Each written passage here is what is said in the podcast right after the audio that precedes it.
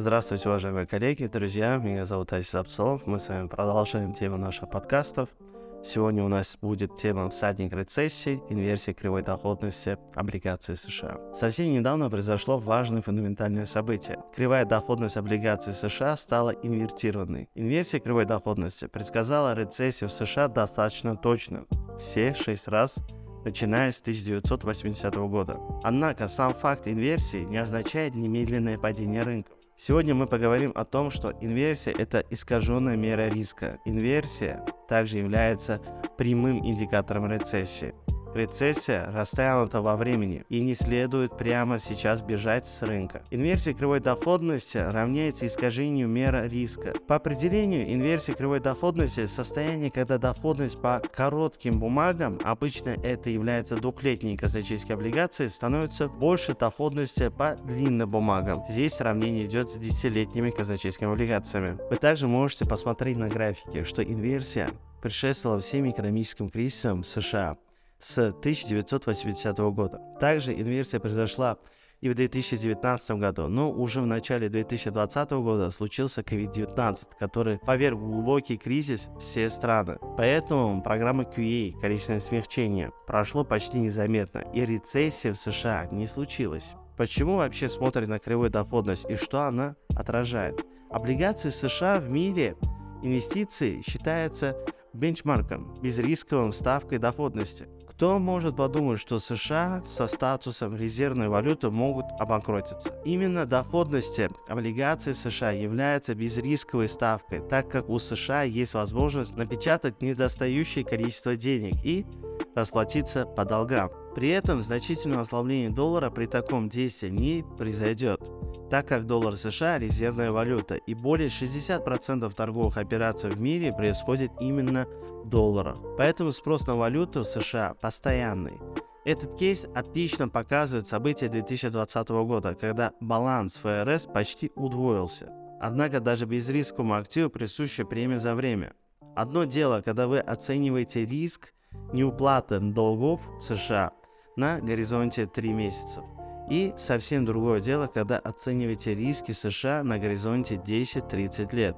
Поэтому доходность коротких облигаций всегда ниже, чем длинных, так как чем дальше срок инвестирования, тем больше рисков вы несете. В нормальных условиях это всегда выполняется, что видно на графиках кривой доходности и в 2021 и в 2020 году. Соответственно, инверсия кривой доходности говорит о том, что риски инвестиций в краткосрочном периоде больше рисков инвестиций в долгосрочном периоде. Фактически инверсия показывает, что инвесторы массово продают короткие облигации.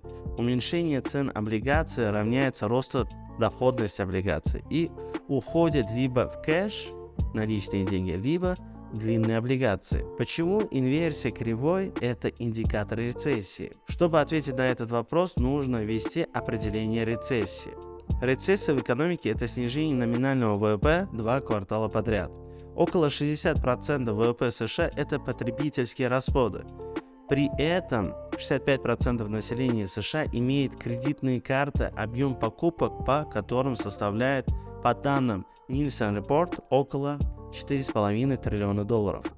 Это примерно 20-25% от всего ВВП США. Рост короткой доходности США ведет и к росту стоимости обслуживания кредитных карт, что влечет за собой сокращение потребления и откладывание крупных покупок на потом. Рост коротких доходностей также ведет к росту стоимости обслуживания кредита и для бизнеса. А это значит, что уже и бизнес начинает сворачивать инвестиции или откладывать их на потом. Доля инвестиций в валовый внутренний продукт США по данным CFIC составляет примерно 21-22% ВВП. Только эти два факта дают право говорить, что инверсия кривой доходности влияет примерно на 40-45% ВВП США. Единственное, что может сделать государство, чтобы поддержать ВВП в сценарии роста короткой доходности, увеличить количество государственных заказов. Однако для этого нужно напечатать деньги, то есть опять же включить печатный станок в виде количественного смягчения. Но мы сейчас находимся в стадии цикла роста процентных ставок ФРС и сокращения программы QE и начала программы QT. Изъятия ликвидности из рынка. Мы считаем, что такой сценарий маловероятен, но не исключаем его, потому что Федеральная резервная система идет сейчас по мягкому сценарию ужесточения денежной кредитной политики. Во-первых, поднимает ставку всего на 0,25% против ожиданий в 0,50%. Во-вторых, Федеральная резервная система планирует уменьшать свой баланс не прямой продажи облигаций в рынок, а дожидаясь возврата тела долга и купонов, не реинвестируя их.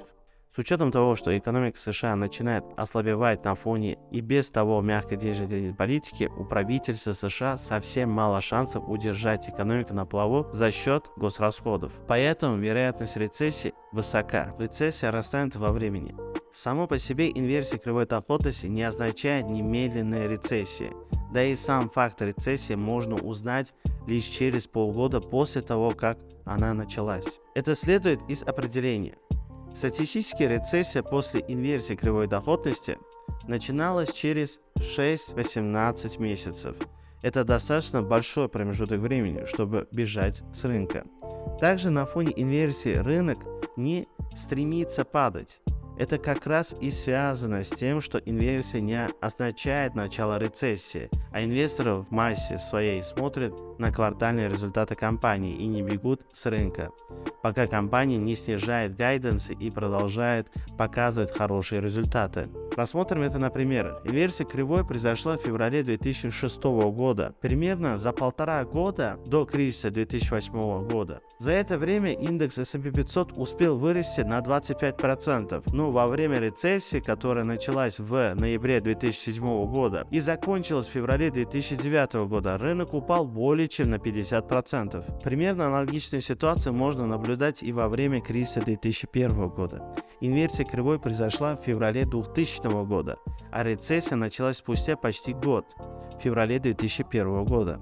При этом S&P 500 за год до рецессии почти не изменился в цене, но в период рецессии с февраля 2001 года до сентября 2002 сократился более чем на 40%. Исходя из вышесказанного, сделаем выводы. Инверсия кривой доходности – важный индикатор приближающейся рецессии.